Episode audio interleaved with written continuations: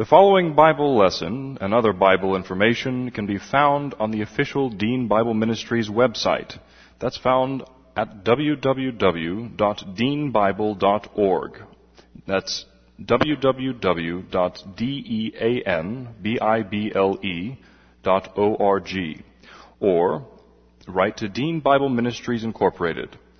That's at address five eight six eight Westheimer, W E S T H E I M E R, number four six one, Houston, Texas, seven seven zero five seven. Doctor Dean is the pastor of West Houston Bible Church. And now, here's Doctor Dean with the Bible lesson.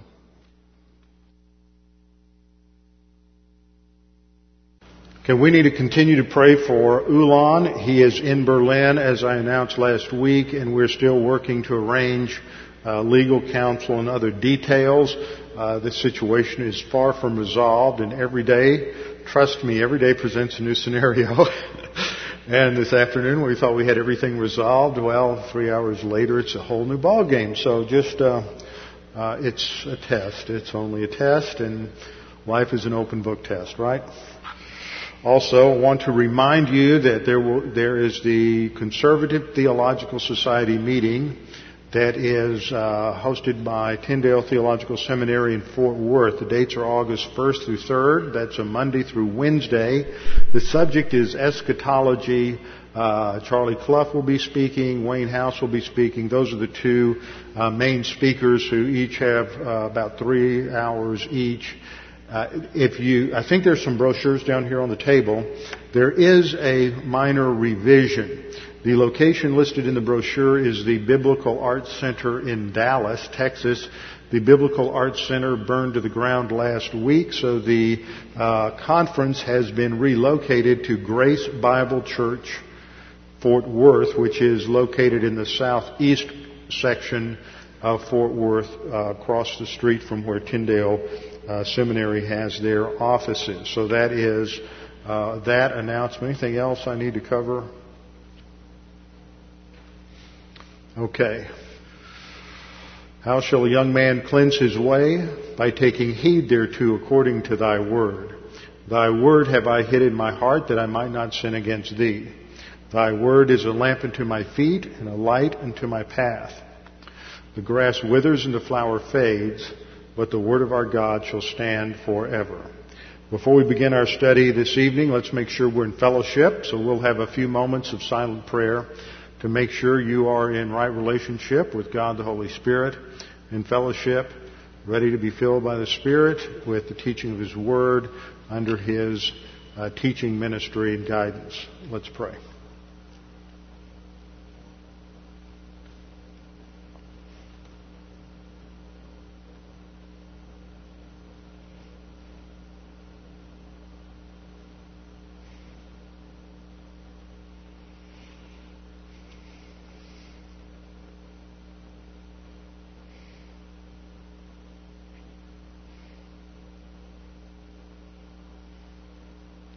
Father, we do thank you for the freedom and privilege that we have to gather together this evening to study your word.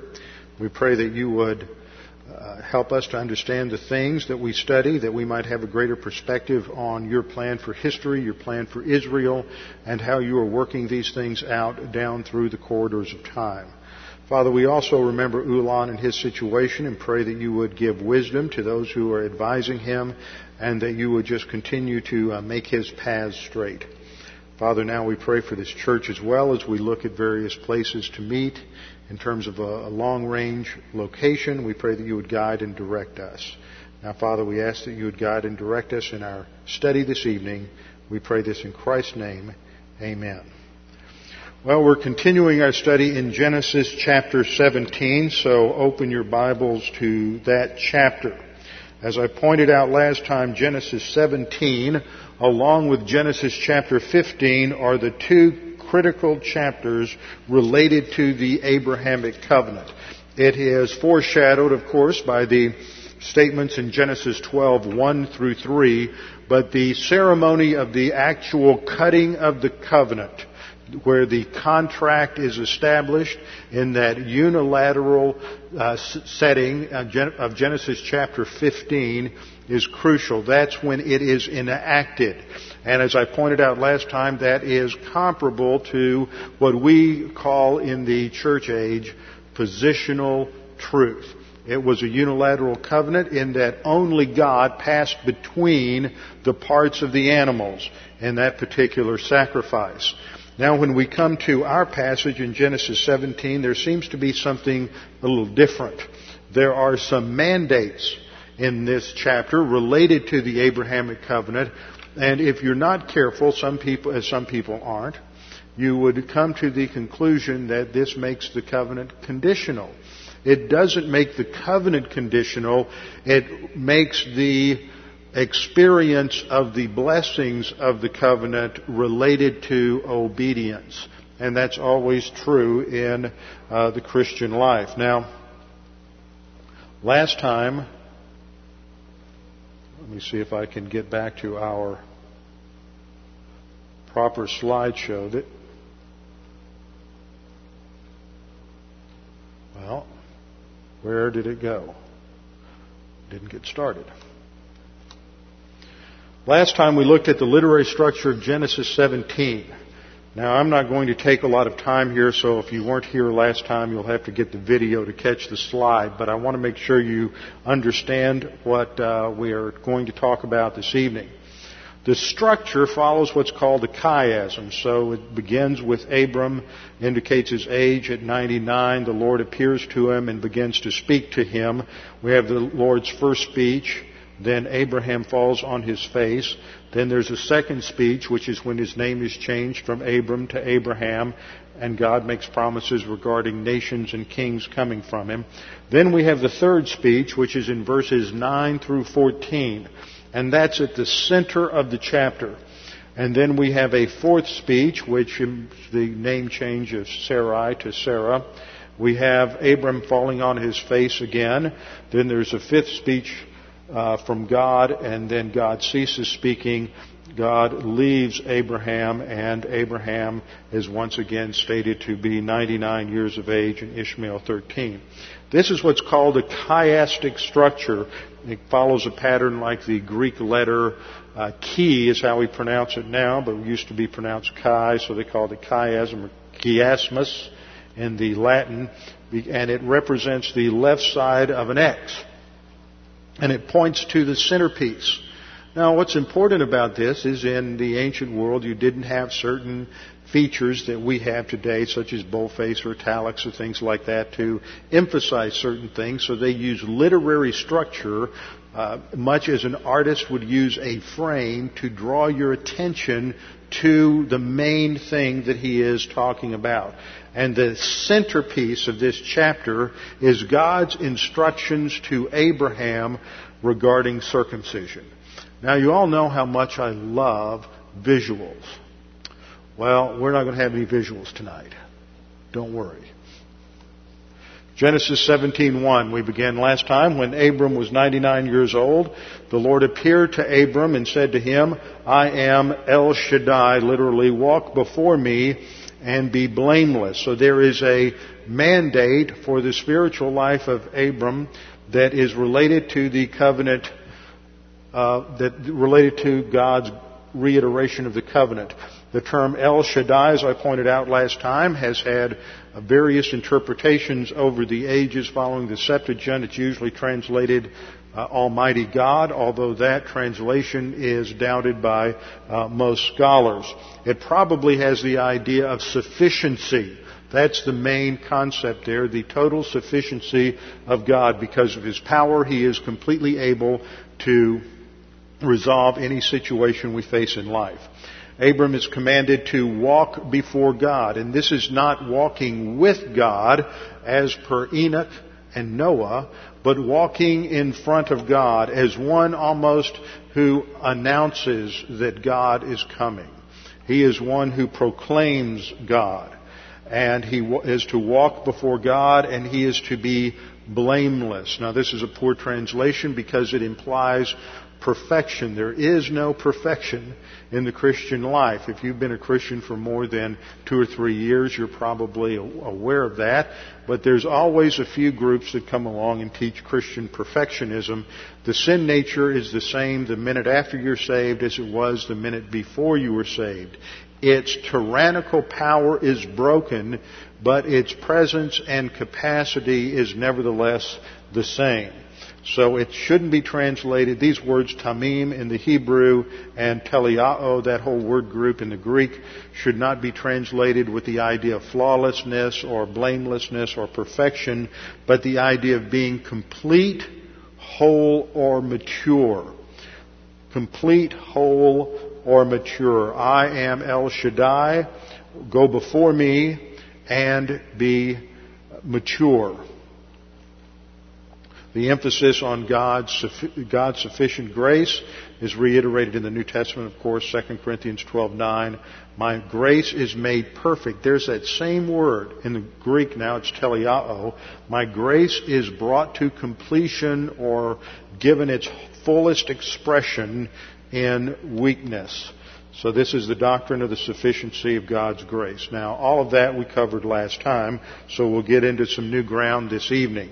Genesis seventeen two, and I will make my covenant between me and you, and will multiply you exceedingly.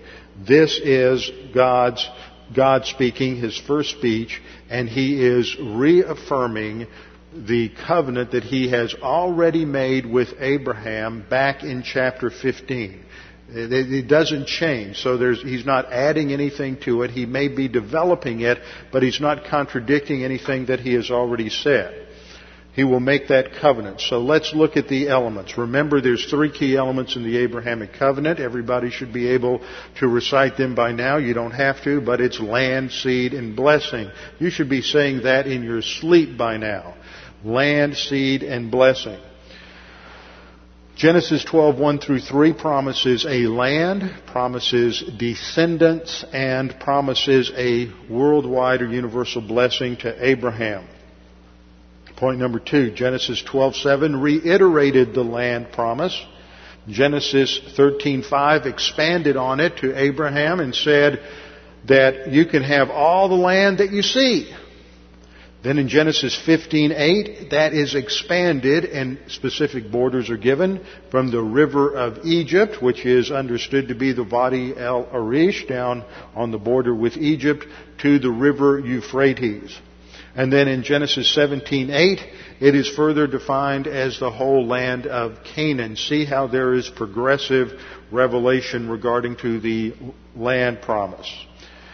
Then we have the promise of a seed or descendants.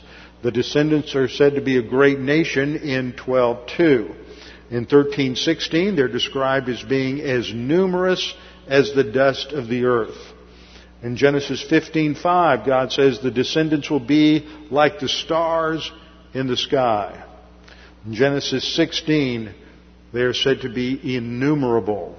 And then in Genesis seventeen, they will be, it will be expanded even more to refer to a multitude of nations. Not just Israel, but from Abraham will come a multitude of nations. Kings will be descended from you. So we have land, we have seed, and then we have the third element, which is God's blessing on Abraham and his descendants. This is Uh, expressed in terms of divine protection. Those who bless you, I will bless. Those who curse you, I will curse. So in twelve two, that is, God promises to curse those who treat Abram lightly. In Genesis fifteen, He warns that His descendants will be taken into slavery for four hundred fifty years, but they will be delivered and they will return to this land that God has promised. In Genesis seventeen seven, and we'll see this evening, it is stated to be an eternal promise. The land is theirs in perpetuity, and God will protect them in perpetuity, and God will always be their God. Now, one point of application from this is that if God went back on this promise to, to, the, to the Jews And if, because of their rejection of the Messiah, they are no longer to be the literal heirs of this promise, which is what replacement theology, covenant theology teaches, then there's no security for Israel in God's promise. And if there's no security in Israel for God's promise, then there's no security for you in God's promise of eternal salvation. And what happens in these other systems, even though they affirm eternal security at times, they have a system that at its very core has a God who goes back on his promises because of human disobedience. So we have to be very careful uh, how we treat this. This is an eternal covenant that God does not go back on, even though Uh, man is disobedient. We call this a unilateral covenant. That is, it is God who establishes the covenant with Abraham, and it is not based on who Abraham is or what he does. Now, the experience of the blessings is dependent upon covenant obedience. But that refers to the experiential aspect. The reality, the title deed to the land, the reality of the covenant is eternal and can never be lost. God has not yet fulfilled the Abrahamic covenant, and therefore it must be fulfilled in the future. And this means that God has a plan for Israel as a nation in the future.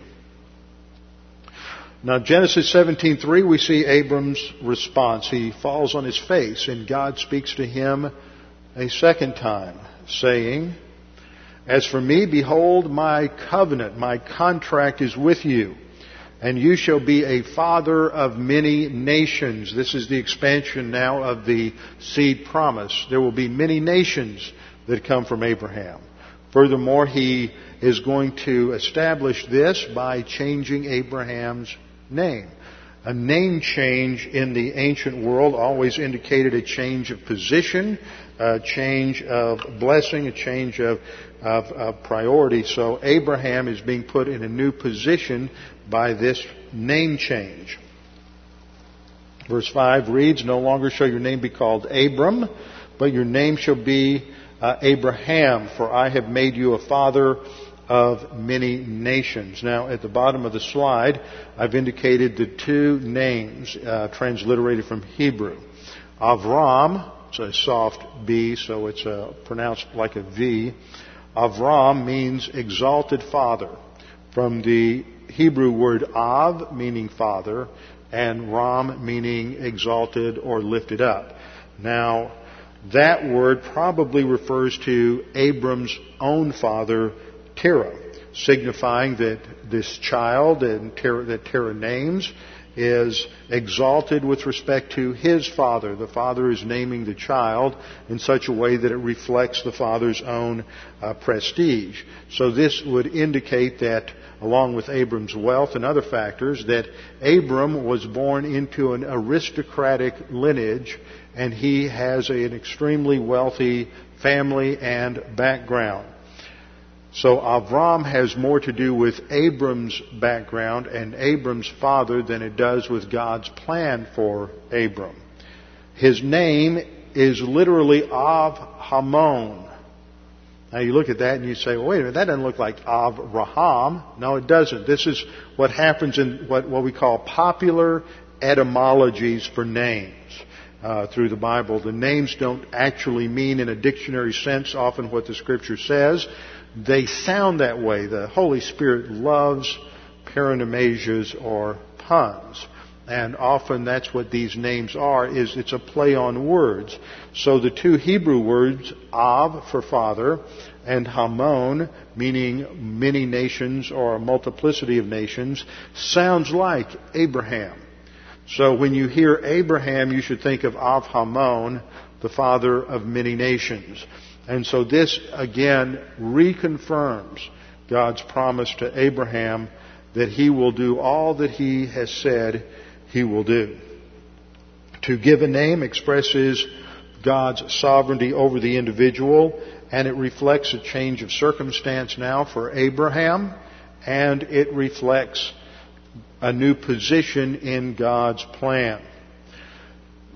God goes on to promise other things to Abraham in verse six. He says, "I will make you exceedingly fruitful. We've seen that his descendants will be like the stars of the sky, like the sands uh, of the seashore. But now he says, I will make you exceedingly fruitful, and I will make nations of you. Not just the nation Israel, but from Abraham will come nations who are descendants through Ishmael, uh, nations who are descendants through Esau, nations that are descendant through other progeny that are not in the line of the seed. The line of the seed is the descendants of Abraham, Isaac, and Jacob. Those are the only three with whom God confirmed the covenant. So everyone else is outside that line. Even though they may come from Abraham, it doesn't mean they're Jewish.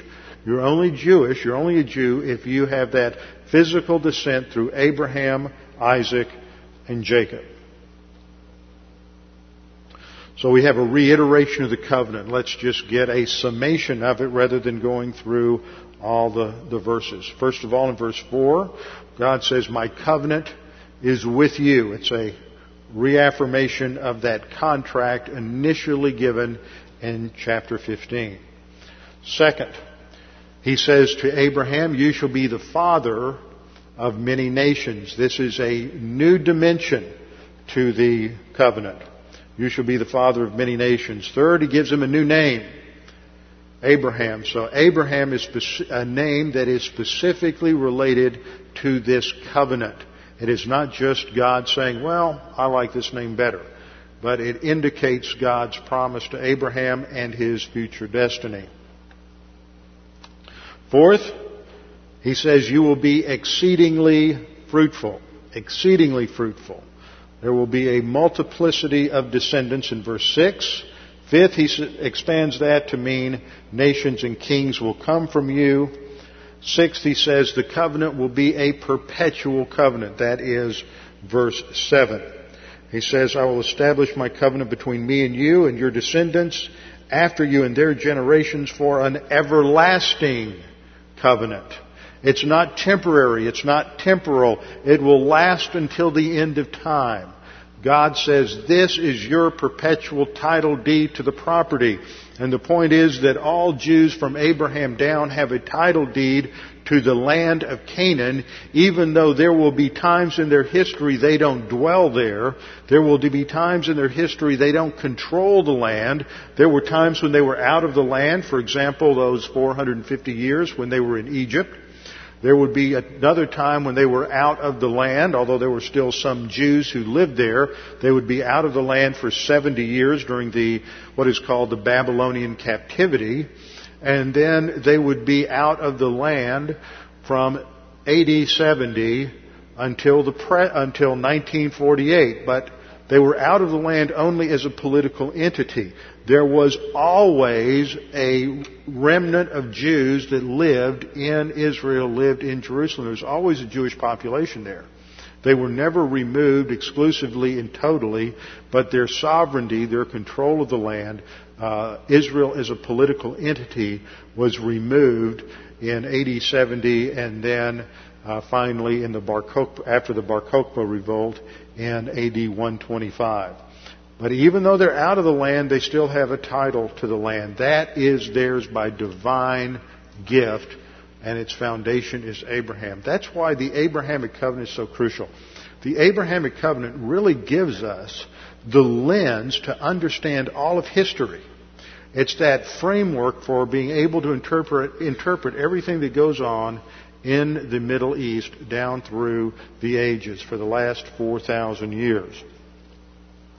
And the seventh aspect of the reiteration of the covenant is that the covenant would include perpetual possession of the land of Canaan. The Canaanites are not the ancestors of the Philistines, by the way. That is the modern myth that the Palestinians are really the descendants of the Philistines. There seems to be a Uh, a certain similarity in the two words, Philistine and Palestine, but they're not related to the same uh, word group at all. There's no etymological relationship. In fact, uh, Randy Price in his book, Unholy War, did a masterful job of tracing the etymology, and the Greeks called it Palestine. They were the first to use that term, and they based the word on a Greek word, palai, palai, P A L A I O O, palaiao, which refers to a wrestler. A wrestler. See, they liked puns, just like the Holy Spirit. See, and you thought you didn't have a, a very sophisticated sense of humor because you liked puns. Well, the Greeks loved puns. And remember, there were those twin boys, and the first one that came out was Esau, and the second one was Jacob. And what was he doing? He was a heel grabber. He was, and then later on, he wrestled with the angel at a place called Penuel in, in the Hebrew. And uh, that wrestling with the angel is where they get this idea of uh, palaiao. So they called it Palestine, and it was a wordplay on Jacob, or Jacob's other name was what? Israel. So it was a wordplay on that. It didn't have anything at all to do with the Philistines. That's just a another myth about the legitimacy of the Palestinian people. They're not a people at all. They're made up of the descendants of a vast number of immigrant workers that were brought into that part of the world under the Ottoman Empire at the end of the nineteenth century and early twentieth century. And it's a tragedy of history that our nation even recognizes them as a legitimate people. There's no such thing, no such animal. And once again, it just reflects both the ignorance of history and the ignorance of biblical truth. Now we come to verse seven. Again, God speaks. He says, I will establish my covenant between me and you and your descendants after you and their generations. It'll be everlasting. In verse eight, also, I give to you and your descendants after you the land in which you are a stranger, all the land of Canaan. So we get the specificity of the land that God has promised, the land of Canaan as an everlasting possession. And I will be their God. The future tense indicates not only I am the God now, but I will be in the future. So that even if they go through a period of time when they reject me as their God, there is an implicit promise here that I will be in the future and they will have an eternal possession of the land. Since that hasn't happened, since the Jews have never controlled all of the land that was promised by God, we know that it must yet be future. And so there will be a time in the future when they return to the land as a political entity and will control all of that land that God promised. And that won't happen until Jesus Christ returns as the Messiah, the greater Son of David, and establishes his kingdom and establishes the throne of David at that particular time. Now we come to the core or the heart of the chapter, verses nine down through sixteen, or fourteen, nine through fourteen. And God speaks for this third time. God said to Abram, Abraham, as for you, you shall keep my covenant, you and your descendants after you throughout their generations. So the keeping of the covenant is an obligation. Even though the covenant's a free gift, even though the covenant is uh, irreversible, even though the covenant is unilateral, even though there's nothing they can do to destroy the covenant, there is an inherent obligation to morally follow the stipulations of the covenant and to walk in obedience to God. Same thing is true when we come into the Christian life. We have salvation. It is a free gift. Nevertheless, with that salvation, with the privilege and position that we have as believers in the Lord Jesus Christ, there comes an obligation to walk in obedience. That's why we have these mandates throughout the New Testament to walk in a manner worthy of God's love. We're not trying to earn His approbation. We're not trying to earn salvation. It's not a threat that if we don't, we'll lose our salvation. It is that we have been given this marvelous, incredible gift of salvation with all these tremendous blessings and spiritual assets that God's provided for us. We have a completed canon of Scripture. We have all the promises of God. We have the indwelling Holy Spirit, the filling of the Holy Spirit. All of these things God has given to us, and there is an inherent obligation to grow in the knowledge, in the grace and knowledge of our Lord Jesus Christ as a result of what God has given us as an expression of gratitude. So Abraham is told to keep my covenant, you and your descendants, throughout their generations. Verse ten, This is my covenant which you shall keep between me and you and your descendants after you. Now what I want to do is read through these key verses, these core verses, and then we'll come back and summarize it. Uh, between me and you and your descendants after you, every male child among you shall be circumcised. So this is the sign of the Abrahamic covenant. Every male descendant of Abraham, Isaac, and Jacob shall be circumcised. And this is an indication that they are set apart to God. Every male child among you shall be circumcised, and you shall be circumcised in the flesh of your foreskins, and it shall be a sign of the covenant between me and you.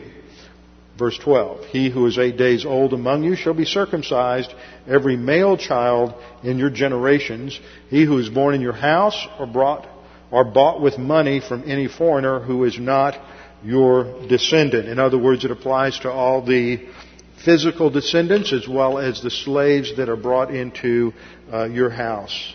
Verse thirteen, he who is born in your house and he who is bought with your money must be circumcised, and my covenant shall be in your flesh for an everlasting covenant. Okay, let's summarize these verses, nine through thirteen. Point number one. God says, you and your descendants, all your descendants, shall keep my covenant. That's the command. Verse nine. It's not a condition for making the covenant, but it is a, an obligation that God puts on those who have been given the covenant. Point number two, the covenant is to be kept, or the covenant to be kept is that every male child shall be circumcised. According to the Jews, this is a separate covenant. It's called the covenant of circumcision. The Hebrew word for uh, covenant, uh, or for circumcised, the verb is mul, and the noun is mulah, circumcision, and that's only used one time, and that's over in Exodus, when Moses has to be circumcised. Third thing we learn is that circumcision is the sign of the Abrahamic covenant. Now, not every covenant has a sign, but several covenants do have signs. The sign of the Noahic covenant is the rainbow. The sign for the Abrahamic covenant is circumcision. The sign of the Mosaic covenant is the Sabbath. Since the Mosaic covenant was only for the nation Israel, and the Mosaic covenant, according to Hebrews eight, was a temporary covenant and was replaced by the new covenant, we no longer observe the Sabbath. It is outdated, outmoded. It was rendered uh, ineffective as a result of Christ's completed work on the cross. So circumcision is a sign of the Abrahamic covenant. It is a sign that you have been, as a Jew, set apart by God. That's a key word to understand here, is it sets the nation apart through this physical symbol.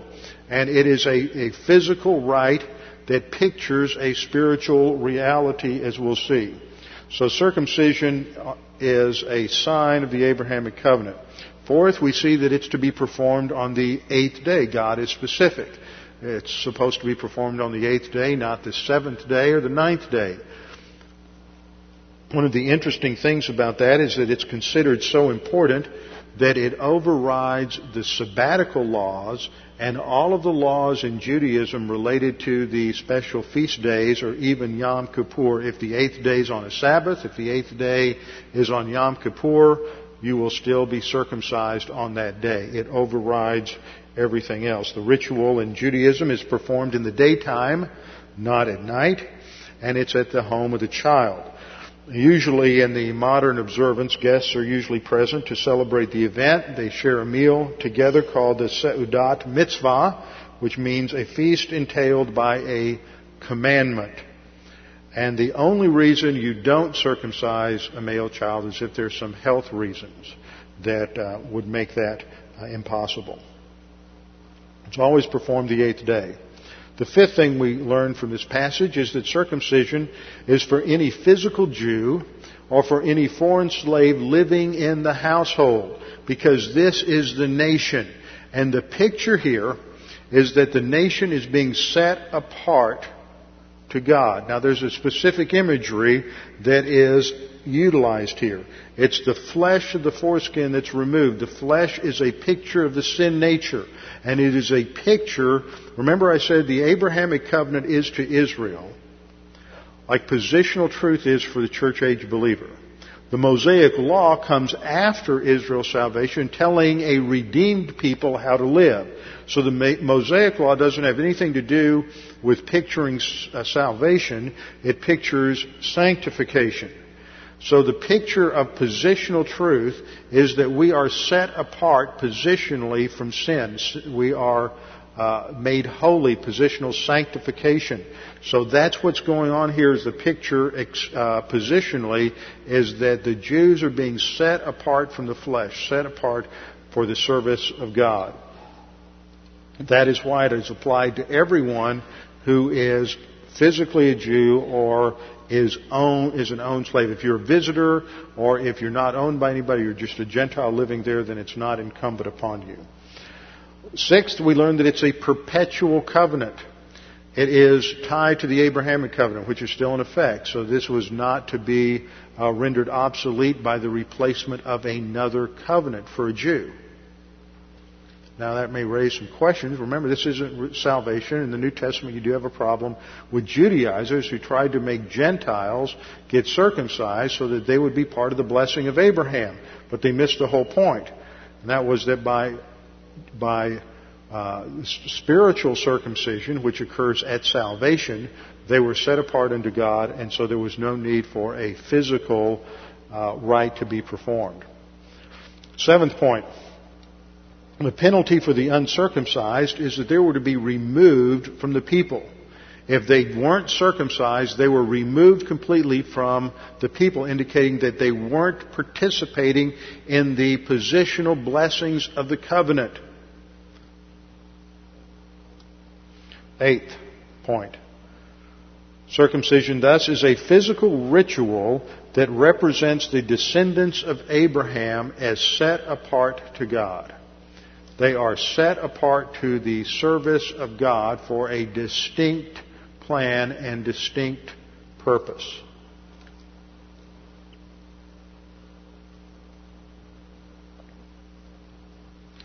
And let's go to verse fourteen. And there God says, "And the uncircumcised male child who is not circumcised in the flesh of his foreskin, that person shall be cut off from his people. He has broken my covenant." Positionally, he has refused to be a part of the covenant. Now let's summarize all this under thirteen quick points on the doctrine of circumcision. We'll fly through this. The first mention of circumcision is here in Genesis seventeen. That's the first mention in Scripture. Secondly, we have to recognize that historically the surgical removal of the prepuce of the male sexual organ was practiced in the ancient Near East before Abraham. But in Egypt and other cultures, it was a rite performed at puberty, not at birth. What made it distinct for the Jews was it was, it was performed at birth, because at the time of birth you were set apart to God. Now, there was a reason it was on the eighth day. I passed over this a minute ago, but there's a reason it was done on the eighth day, and that was probably to give the, t- the blood the time to develop its, uh, its uh, properties to properly coagulate, so there wouldn't be excessive bleeding. So it was performed at birth, indicating every member of the na- every member of the nation was set apart unto God. Third point: why males only? Other than the obvious, only males were involved because it was through the male that the sin nature was passed down. It's through the male that sin entered into human history, and it is Uh, through the male that the sin nature is passed down. So the symbolism here represents being set apart from sin. Fourth point, God revealed to Abraham that this act of shedding blood was to be a sign of the unilateral covenant between God and Abraham. That's fascinating. There's a shedding of blood that takes place, and this, of course, has uh, imagery that ultimately goes to the cross and the blood of Christ, which, of course, is a uh, picture of his spiritual substitutionary death. In Judaism, if you are an adult male that converts to Judaism, if you've already been circumcised, then there is a uh, minor operation that causes a drop of blood to flow so that you still go through that bloodletting as a sign of the covenant. Fifth point. The act at birth signifies the spiritual truth that at regeneration, the believer is positionally separated from the flesh, that is, the sin nature. It is at that salvation that we are regenerate and we are freed from the what? The power of sin. Not the presence of sin, but the power of sin. Deuteronomy ten sixteen recognizes this principle in the Old Testament. Moses said, "Therefore circumcise the foreskin of your heart." See, it's not the physical circumcision, but it is the spiritual circumcision. The circumcise the foreskin of your heart and be stiff-necked no longer. And that particular passage, passage, the issue was that God is commanding them to be set apart to Him in reality, not just physically, not just in ritual, but in reality. They were to be set apart to serve Him. In Deuteronomy thirty, verse six, we read, "And the Lord your God will circumcise your heart and the heart of your descendants to" what? "Love the Lord your God with all your heart, with all your soul, that you may live." This is post-salvation experiential growth. So you have positional aspects related to circumcision, but then you have experiential aspects. It represents both. Sixth point, under legalism in Israel, the significance uh, became the symbol or the ritual itself, not the spiritual reality that it signified. So what became important is that you were circumcised in the flesh, but not in the heart. This is something that is completely challenged by the prophets, the latter prophets in the Old Testament. Point number seven, the latter prophets condemned Israel for this superficial legalism. Jeremiah four, verse four, Jeremiah says, "Circumcise yourselves to the Lord and take away the foreskins of your hearts." What's the idea? Be, be saved, be positionally sanctified. Experientially sanctified. Jeremiah nine, twenty-five and twenty-six. "Behold, the days are coming, says the Lord, that I will punish all who are circumcised with the uncircumcised." That is, just because you're a Jew and circumcised doesn't mean you're, you're part of the covenant. Regeneration has to be there. There has to be that circumcision of the heart. And then there's a list of various Gentile nations in verse twenty-six, and they're referred to as uncircumcised nations. Notice, the uncircumcised nations are uncircumcised physically, and in the last phrase, all the house of Israel are uncircumcised in their heart. Then, point number eight, in Deuteronomy thirty, verse six, there's a suggestion that there is both a positional and an experiential element to the symbolism. The believer is positionally separated from the sin nature at the instant of salvation, Uh, the flesh at salvation, and he's experientially separated through spiritual growth as we go from phase one into phase two. Ninth point, therefore, true circumcision was a spiritual reality, not physical surgery. The point wasn't that you had the physical surgery. The point was that was to represent a spiritual reality. Point ten, circumcision is a sign of the Abrahamic covenant and has no spiritual value other than symbolic. It doesn't mean that you're saved or not saved. It doesn't mean you're more spiritual or less spiritual. And it has no relevance to the church age believer. This was a problem in the early church. Point number eleven references that. In the early church, those who did not understand the distinction between Israel and the church insisted that Gentiles get circumcised in order to be saved. We see this in passages such as Acts fifteen one. "Some men came down from Judea and began teaching the brethren, unless you are circumcised according to the custom of Moses, you cannot be saved." But remember, circumcision isn't Mosaic, it's Abrahamic. Paul had to deal with this in Galatians five, verses two and three. Paul says, "Indeed, I, Paul, say to you that if you become circumcised, Christ will profit you nothing." See, that was the problem with the Galatians. The Judaizers were coming along and saying, grace is great, but you've got to have a little more. If you really want the full four-square spiritual life, you have to be circumcised also. And so Paul is saying, if you're going to add works to grace, Christ will be of no profit to you. You might be saved, but you're destroying your spiritual life and spiritual growth. And in verse three, he says, "I testify again to every man who becomes circumcised that he is a debtor to keep the whole law." In other words, if you're going to try to obey any part of the law for salvation blessing or sanctification blessing, then you have to obey the whole law for salvation or sanctification blessing. Point number twelve, for the church-age believer, therefore, the reality is the spiritual significance, not the physical act. There is a spiritual circumcision today that is for every believer. This is in Colossians two eleven. "In him you were also circumcised with the circumcision made without hands, by putting off the body of the sins of the flesh by the circumcision of Christ." Thus, in the church age, the spiritual circumcision represents retroactive positional truth. What happened at the instant of salvation is you are identified with the death, burial, and resurrection of Christ on the cross. That's in Romans six, one through seven.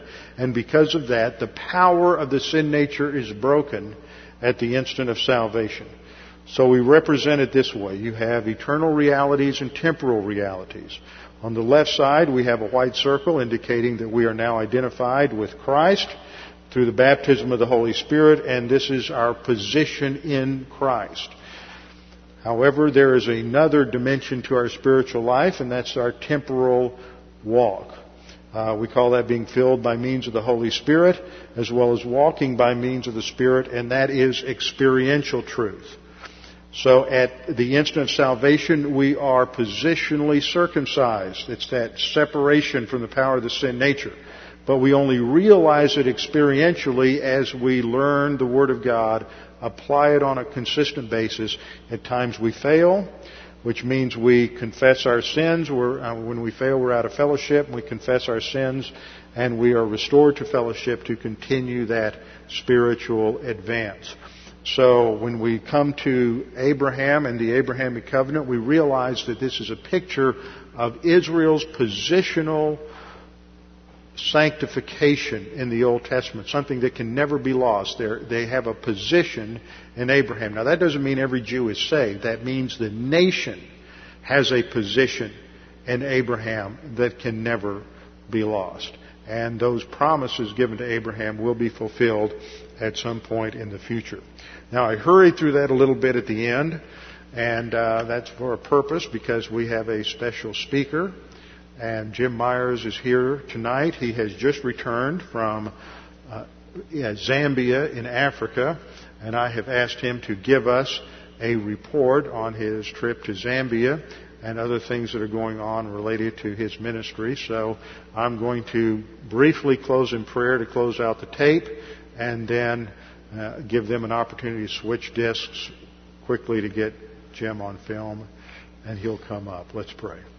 Father, thank you for this time, for your grace, for the way you worked through Abraham, and the way this pictures for us the abstract truths of our positional uh, sanctification, our, identif- our identification with Christ in his death, burial, and resurrection, the uh breaking the power of the sin nature in our life, and it's also a picture of our experiential sanctification.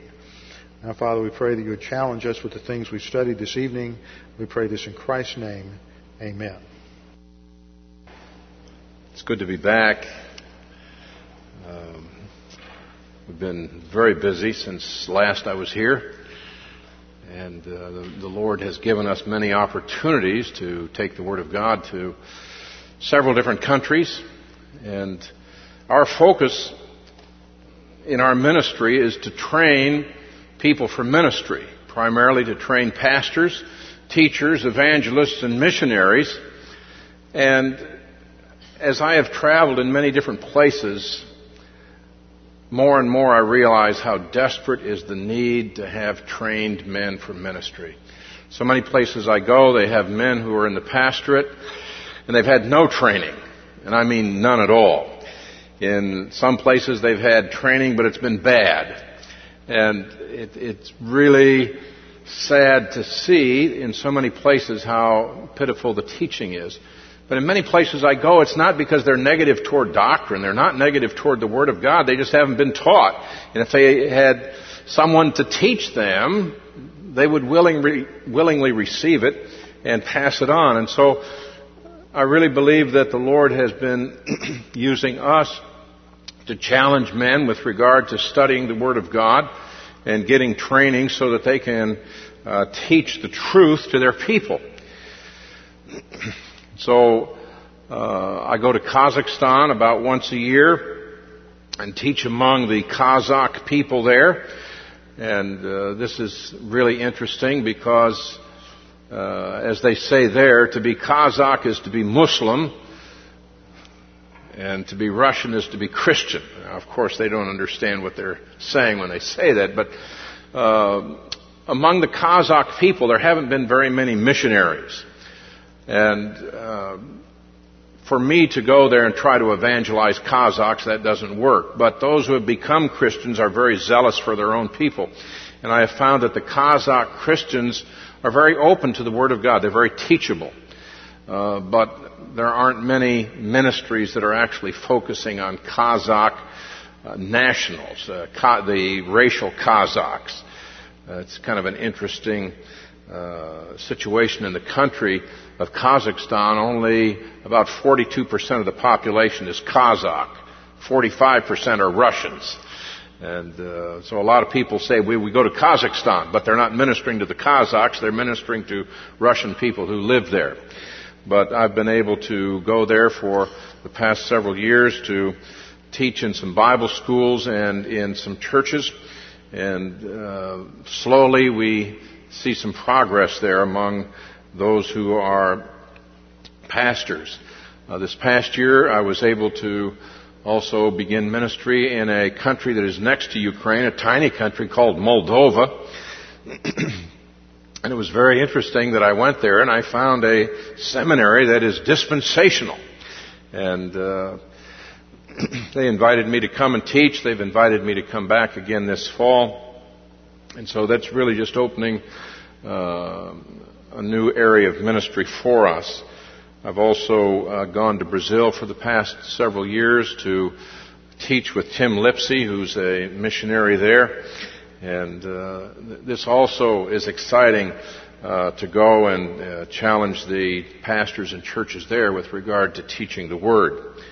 Uh, but we uh, have our primary focus, of course, in the Ukraine. And we have there uh, uh, the Word of God Church, which is the training ground for those who are studying with us in our Bible college.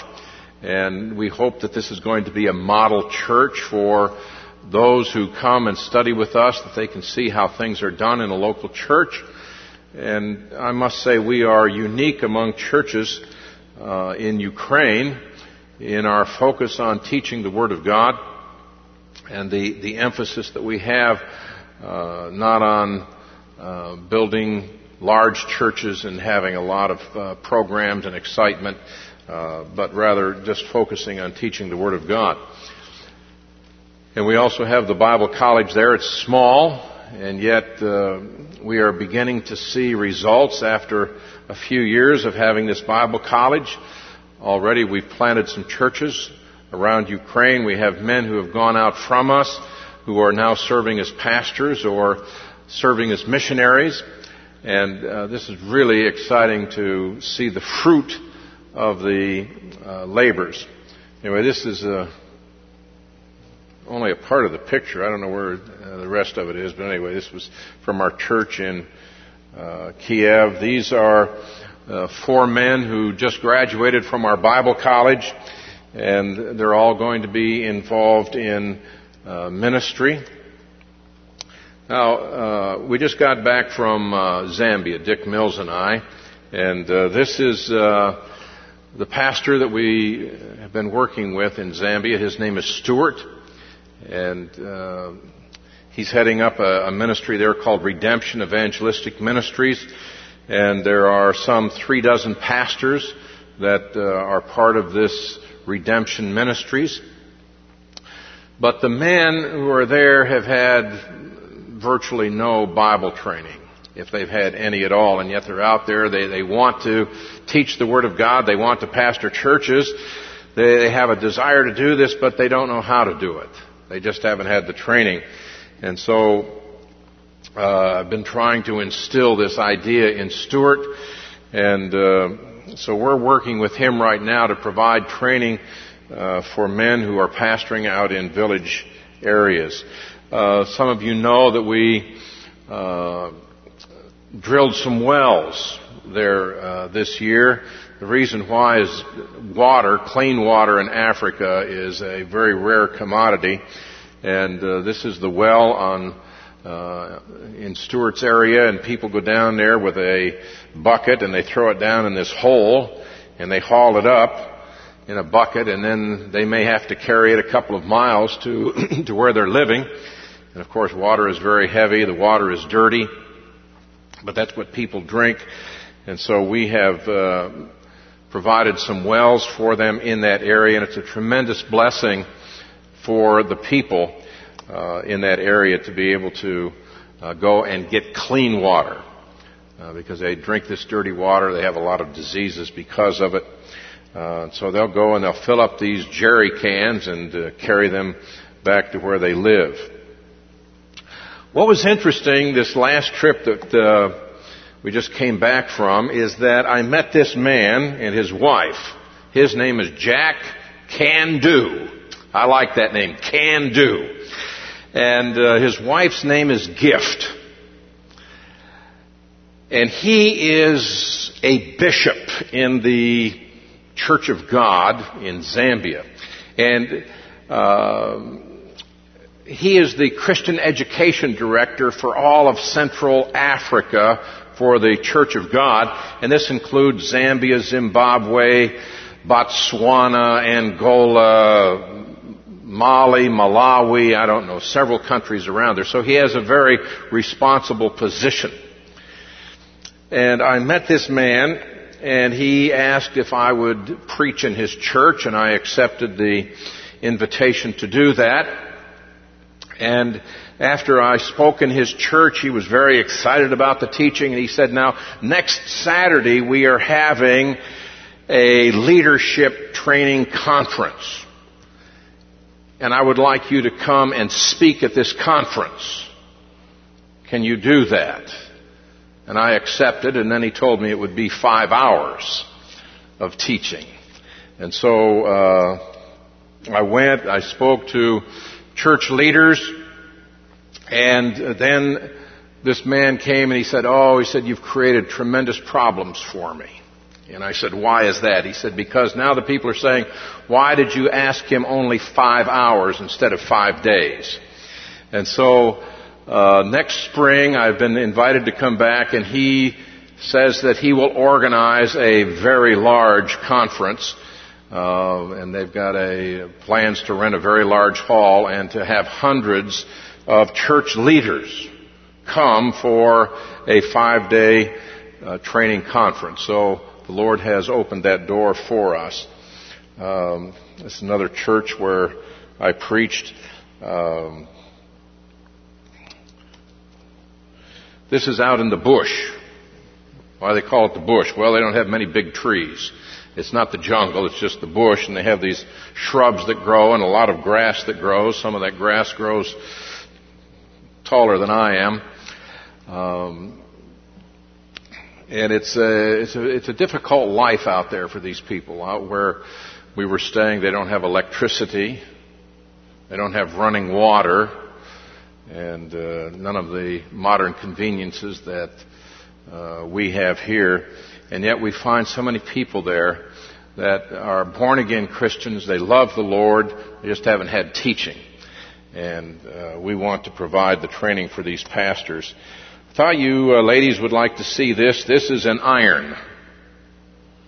and they put charcoal inside the iron. Uh, and this iron is very heavy. It must weigh, I don't know, eight or ten pounds. It is really heavy. And they fill it up with the charcoal, and that's that's the way they iron.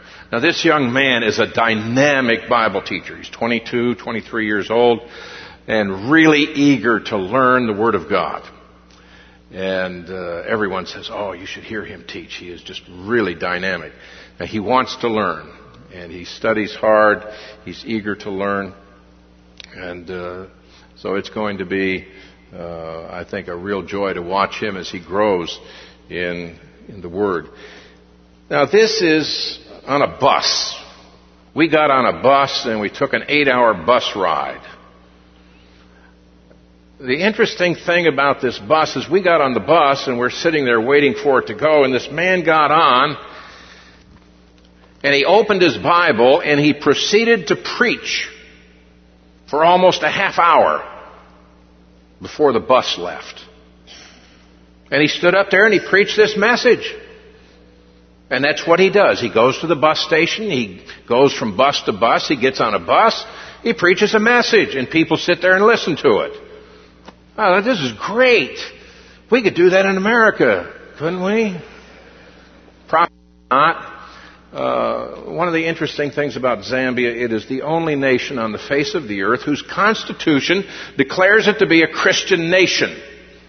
Now, we understand it's not a Christian nation, but what they are saying is we are going to run our country on the basis of biblical principles. And as a result, if you study the current events of the nations surrounding Zambia, they've had civil wars, they've had all sorts of strife and problems, but Zambia hasn't. And I believe in large part due to the fact that they've had this orientation to basing their uh, nation on the Word of God. Also, it means that the Muslims are not free to advertise there. They can't be on television. They can't go out and have big campaigns. Now, there are Muslims there, but they're a very small presence, relatively speaking. You go to the nations around uh, Zambia, and they have many, many Muslims, and the more they come in there, the, uh, the worse it becomes for the people. But in Zambia, Uh, they have uh, a lot of Christian influence there. Zambia is what used to be known as Southern Rhodesia. There's another place called Zimbabwe, which is Northern Rhodesia, or used to be. And this is where the missionary David Livingstone worked for twenty-five years. Livingstone was a great missionary, medical missionary, preacher of the gospel. He was a an explorer.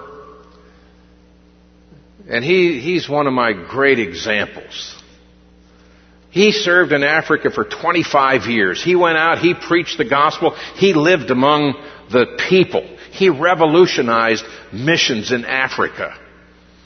And I will tell you, in Zambia, he is the only white man in their history that they have any regard for. The only one. Well, Livingstone was there for twenty-five years, and after twenty-five years, he had not one convert. In twenty-five years, there was one chief who had professed faith in Christ, and then after a couple of years, he said, oh, I don't like this, and he repudiated his testimony of faith in Christ. So after twenty-five years, Livingstone has no converts. So from the human viewpoint, he is a failure. But from the divine viewpoint, oh, the man was a tremendous success. And the reason why is because of David Livingstone and the letters that he wrote back to England, and because of the lectures that he gave, thousands of people went to Africa as missionaries. And as a result, millions upon millions of Africans are going to spend eternity with us in heaven because of the efforts of David Livingstone. So you may think that you're not doing any good in your life because you don't see results. Well, just be faithful. Lord will take care of the results. And who knows, maybe your witness to one person is going to result in millions being saved. But uh, anyway, you go to Zambia, you can meet Christians. And they're very open about it, and they, they'll talk about their faith in Christ. And you meet these people who have nothing compared to what Americans enjoy by way of material things, and yet you find a happy people. And they praise God for what they have. And so I, I, I like going there. I like ministering to these people. They are hungry for the Word. And I really believe that if we can get some people who will go there and teach truth, teach the Word of God, that they'll grow. And I think that we can begin to, to really make a difference there. But what happens, what we see as we go around the world to these different places, is that the Western missionaries who go to these different places, they bring in all of the Western garbage that we have. And so you turn on your television and you watch some guy that preaches from this basketball stadium. Uh, you, you watch some guy that's in a glass church. You watch these guys that have these huge churches where they've got ten, fifteen thousand people. Or you go to almost any church here and, you know, they've got forty-five minutes of music and fifteen minutes of preaching at best. And they they say that's church. That's what the church is about. And this is what we're seeing around the world now. They're imitating the Western church. And I really believe there are a lot of positive people in the world, positive to the Word of God, people who would like to grow, but they don't know the difference. And they don't know how to do anything different. We need teachers. We need Bible teachers. We need people who go and teach the truth. So the Lord has uh, opened up opportunities for us to take the Word to different places. And I hope, too, that uh, we're going to be able to encourage more men who have a doctrinal orientation to at least get out to the mission field once in a while. I'm so grateful for you that you allow your pastor to come to Ukraine a couple weeks in a year to teach in our Bible college there. And because of people like Robbie who, who are willing to come and teach in our Bible college, it allows me also opportunity to go to some of these other places to, to take the Word of God there. But we need to think about missions here in America. It's important. It's important for the church. And I think that uh, here's another area that uh, we see the, the American church is just failing. We spend so much money on material things, and we invest very little in missionary activity. And yet I believe that one of the reasons that God has sustained America and allowed us to continue to function as a as a free nation is the fact that we are still publishing the Word of God in hundreds of languages, and the fact that we still have missionaries around the world. But when we lose that, I think we're, we're, we're going to be in so much trouble. Uh, for there won't be any any more reason for God to sustain us as a nation. So be patriotic and support missions, okay? All right. So that's a little bit about what we're doing. We have any questions? Yes?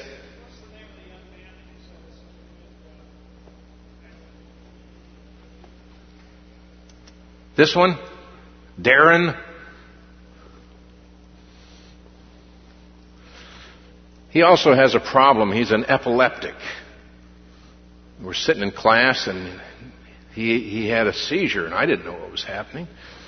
Um, but a couple of the men there did, and they laid him out on the floor, and uh, he was passed out there for a while, and then he recovered and got back up, and sat on the bench, and started taking notes again.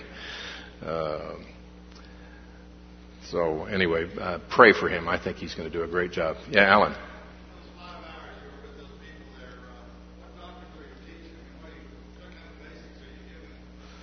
I'm giving them very basics. And what I did uh, for those five hours was to uh, give them spiritual life truth. Okay, who is the Holy Spirit? What is His ministry in our life?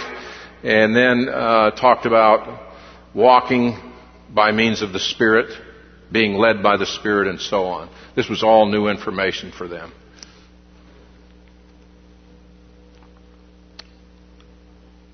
Okay, anyone else? Yes. Do they understand English? In Zambia, they have seventy-two languages in the country. Uh, there, there are six or seven major language groups, and then these others are smaller groups uh, out in tribes and so on. Most of the people will speak English. It's not exactly like ours. Sometimes it's very, very difficult to understand them. And sometimes, uh, particularly people out in the villages, they don't understand my English very well. And in fact, Stuart, who's this African pastor, and he speaks five or six languages. Uh, even when he goes to the villages and speaks in English, he speaks with an interpreter. Okay. So, uh, but in, uh, in the city, uh, the big city of Lusaka, I was able to speak without an interpreter, uh, at least to these leaders. Uh, but when I spoke in the churches, I, I did have an interpreter. Yeah.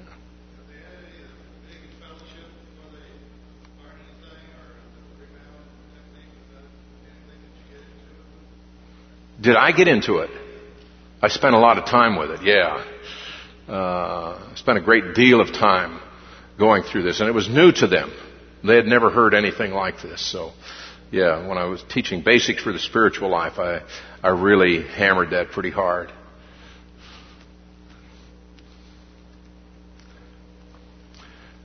Please know that we do appreciate you and the fact that, that you folks pray for us. And, uh, you know, when you, when you come up and say, oh, we've been praying for you, you ask about different situations that we've Uh, ask for prayer about. This just is a tremendous encouragement to us. And I, I want to thank you for that. Um, and the Lord has been very gracious to us to allow us to do what we do. And uh, we're having a great time. But I recognize that we can't do this if we don't have somebody holding the rope on this end, and if we don't have people who are supporting us on this end. And so I want you to know that we recognize that we're simply an extension of what this church does, and that uh, we represent you. And so I want to thank you for uh, your part in sending the Word of God, sending the gospel around the world. All right? Huh? Just close? All right, let's pray. Father, I thank you for the great honor that is ours to represent the Lord Jesus Christ. I thank you that we have such a gospel, such a good news to share with people, that they might be turned from darkness to light, that they might be rescued from the domain of Satan and transferred into the kingdom of your Son. I thank you, Father, that we have your word, that we know is truth, that you've given us the privilege of communicating that truth to others. I thank you, Father, that you provided so that uh, we might take this word to many places in the world, and I pray that there might be fruit from this work, Father, as you would permit that to happen. I pray that we might see many men raised up who will teach the Word of God, who will teach truth, who will teach grace. And Father, I pray that we might see a renewed interest in missions in our churches in America, that there will be more who will be challenged to take the Word of God to, to other places. So I give thanks for the greatness of your grace to us. I pray now that you're going to watch over us as we leave this place. You protect us. give grace that we might continue to proclaim your word freely in America. And give us grace that we can continue to assemble together in freedom. And I would ask these things in Christ's name. Amen.